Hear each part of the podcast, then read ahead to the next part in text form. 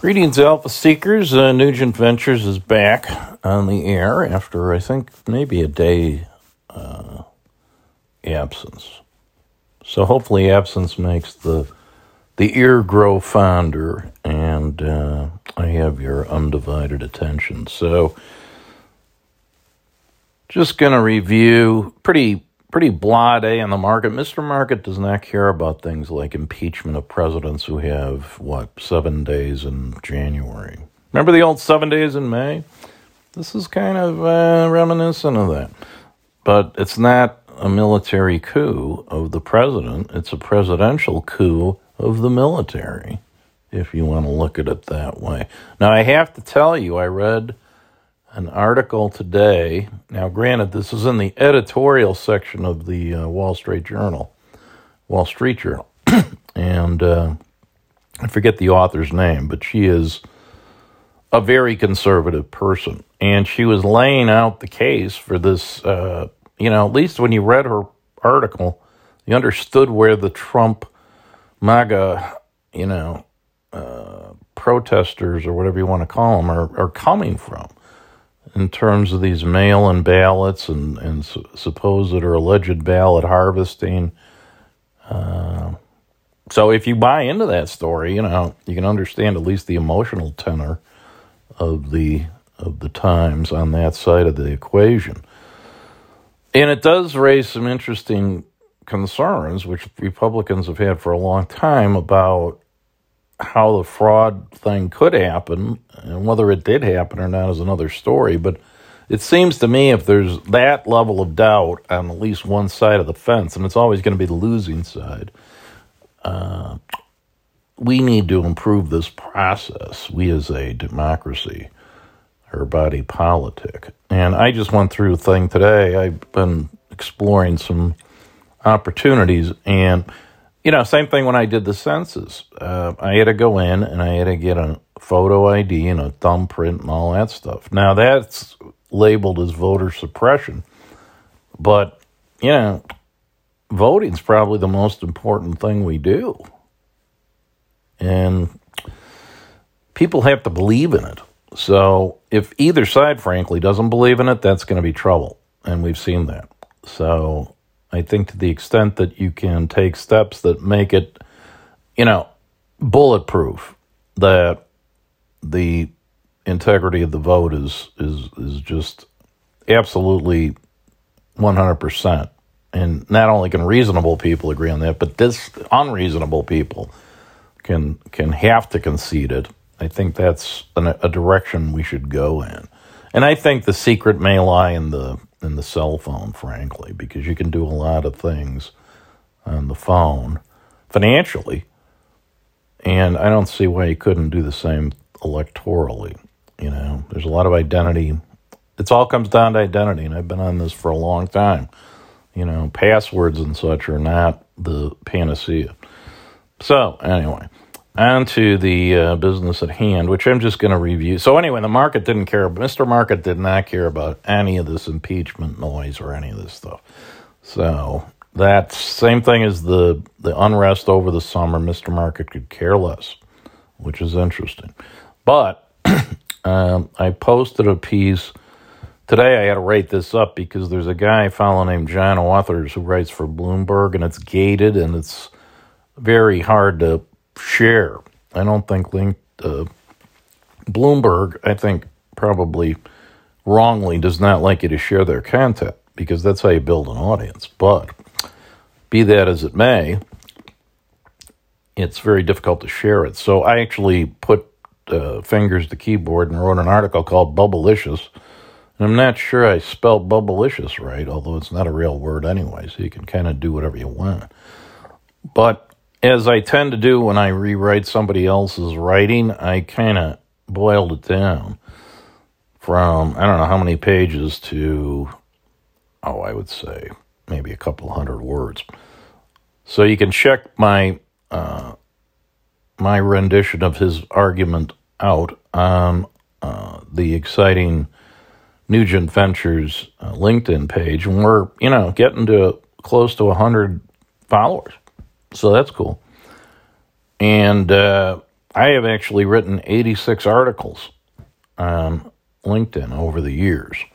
At one time, I had a job where I really was vice president in charge of looking out the window, and I didn't even have a window. So I used to write a lot, you know, nothing else to do. And uh, I didn't get in trouble for that, you know, because not that many people read these articles, I'm telling you. And it seems like less than uh, was the case in days gone by. So I kind of quit writing on LinkedIn, but I, I did this and uh, I point you in this direction. So basically, the argument that there's a fellow named Jeremy Grantham who's a founder of Boston based GMO Fund Management Group, and he's a, a well known bubble popper. And he thinks we're in a speculative bubble in the final stages worthy of comparison with the dot com bubble, the crash of 29, and the South Sea bubble. Now, you know, if you're looking for stuff like this, you're going to find it. So, Authers vets that and says that, uh, you know, Grantham's argument is that valuations are dangerously dependent on the persistence of historically low bond yields and market behavior has reached the crazy stage, and he gives us an example of those Bitcoin's parabolic rise, which is true, and uh, the deteriorating uh, quality and increasing quantity of IPOs. You know, these companies pop out there, their record and tenure of being in business is shorter, their profits are illusory uh, or non existent. You know, so that does tend to spell trouble. So that's there is other evidence. He cites a gentleman named Jason DeSena Trennert, who I never heard of, from Strategas or Strategis Research Partners, which I have heard of. And he says that there's two contra- uh, conflicting indicators out there. The bearish one is his modification of what I am calling the Buffett ratio. So if you compare the S&P's market cap to the US GDP, that's a ratio, right? And uh, the higher that ratio is, uh, the the more bubble level it becomes, right? Because if it becomes two times GDP, then you know whatever it is, and you can compare that over time, and they're they're easy numbers uh, that are reasonably credible. On the uh, bullish side, though, there's another measurement which is, and hang on, I'm going to just set this to do not disturb so I don't have podcast this interrupt us, which I hate. And you hate too, I presume. Not as much as me, because then I have to start all over again. Um, so there's an equity risk premium, and what you do there is you compare the difference between expected returns on stock versus bonds. And of course, the expected return on bonds, the real rate, is negative. So if stocks do anything, you know, and if you, you figure the just on the yield, you know, if you got dividend stocks and buybacks and stuff, then chances are you're going to have a. I mean, the risk probably, in my mind at least, is to the upside on the stock market. Now, Grantham would differ. Then it's a no brainer. You know you're going to lose money in bonds maybe not much, but you're definitely going to lose. So that is the whole idea of that negative yield, which the Fed basically games, is to push into risk assets, right? Which creates wealth bubbles and increases inequity. You know, so is that a good idea? I don't know, but it is what it is. So what he points out is that bond yield forecasts are a function of politics, which of course is challenging because we basically have a coin flip Senate. You know, this Joe Manchin from West Virginia becomes the linchpin of history. Because if he goes with the Republicans, then nothing happens. And if he votes with the Democrats, then anything can happen. Uh, and they, it sounds like Biden's going to try to keep the bipartisanship, the 60 vote rule in on stuff, at least initially, but, you know, good luck with that. So he's the kind of guy who caves pretty easy, it seems to me. Not exactly a principled uh, guy. And I don't mean that even negatively. It's just like, You know, he's no Ronald Reagan, let's put it that way. Kind of blows with the wind, and the wind is going to be blowing very hard in in one direction, which is partisan blue. So I have a feeling that bipartisan stuff's going to fade after the first negative vote from the blue point of view. So uh, the only thing certain I write under blue rule are debt and taxes. Of course, usually a little play on words from death and taxes, and death is still certain, but uh, hopefully less certain if Biden turns around this virus or this uh, vaccine distribution. But you're definitely going to run up more debt and you're definitely going to raise taxes. But Authers points out that counterintuitively, and he's got the data to prove it, which he got from an outfit called BCA Research, which I'm not familiar with, but I'm sure he wouldn't pick something bogus. Um, there is very little correlation between GDP growth and the increases in either corporate or personal marginal tax rates. So if you're afraid that the market's going to go down when tax rates go up, um, you may not have anything or not as much to fear as you thought. Because just on that direct correlation, certainly in the short term, that doesn't seem to correlate very well. So that does not compute, as the robot used to say on Lost in Space. So the bottom line is that all the sound and fury emanating from the Beltway essentially signify next to nothing, according to Mr. Market, who is also expecting negative real interest rates to persist, as I am. Uh, you know, because the Fed came out today and said they're going to wait a year after we get the 2% inflation to raise rates. Well, you know, and plus, you know, there was a, a little, I think something was actually formalized that the Fed is now going to start running the economy based on an equity uh, measure. So, in other words, if overall unemployment is under 5%, but uh, BIPOC, as we say, uh, black, indigenous, and people of color, I think that's what it is. Whatever it is, you know what I mean. And so they're going to look at that. And if that's not under 5%, they're going to keep the pedal to the metal.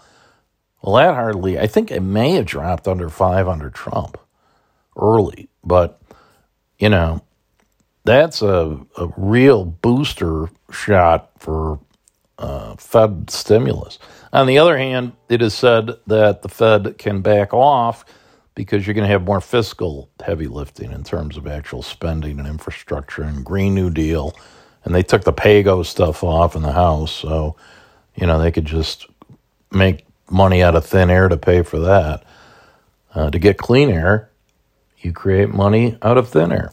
So, so that's the lay of the land, and you know with all these uh, countervailing trends and indicators and augurs and winds of change, Authers at the end says we should be okay, providing the Fed keeps rates low, which I think they will, and providing stock market investors don't get too carried away.